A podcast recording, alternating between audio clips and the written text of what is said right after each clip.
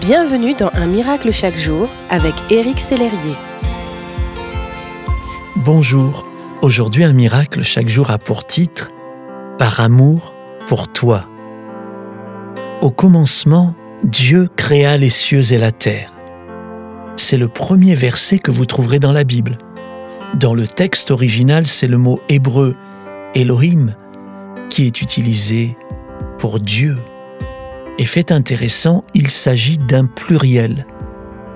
Plus loin, au moment de la création de l'homme, il est écrit Puis Dieu dit Faisons l'homme à notre image. Remarquez-vous l'utilisation du pluriel dans faisons et dans notre De toute éternité, le Père, le Fils et le Saint-Esprit ne font qu'un.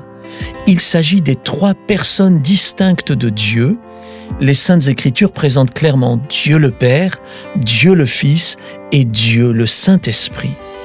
Mais elles insistent aussi sur le fait qu'il n'y a qu'un seul Dieu, un peu comme un fois un fois un font toujours un. Oui, Dieu sommes un, pourrait-on dire. C'est une triunité, communément appelée la Trinité dans cette triunité, dans ce pluriel si singulier, il y a depuis toujours une cohésion extraordinaire, une paix infinie, une unité sans faille, un immense amour.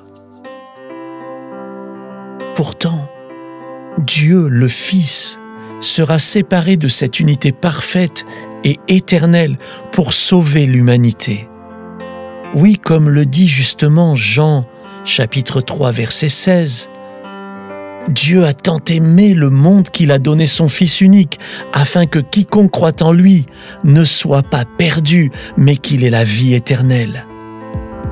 Il fallait vraiment que Dieu aime le monde pour envoyer son Fils, son Fils unique. Mais cette séparation était nécessaire pour que vous et moi puissions à nouveau être unis avec Dieu, unis avec le Fils, réconciliés avec le Père, remplis de son esprit. Jésus s'est dépouillé.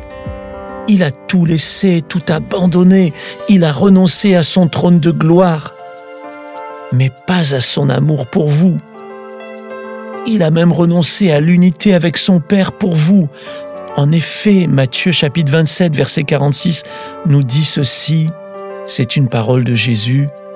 Vers trois heures, Jésus cria avec force, Élie, Élie, lema sabachthani.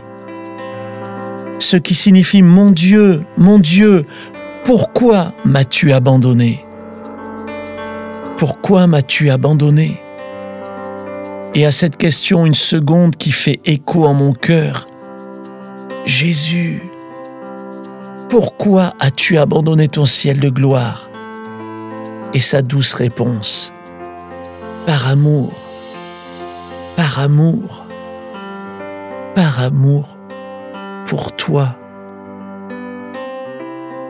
Il a fait cela pour vous, pour que par son sacrifice vous accédiez au pardon, à la réconciliation et à cette communion avec le Père le bien-aimé du Père, par son acte d'abandon et de séparation, a fait de vous l'enfant de l'Éternel.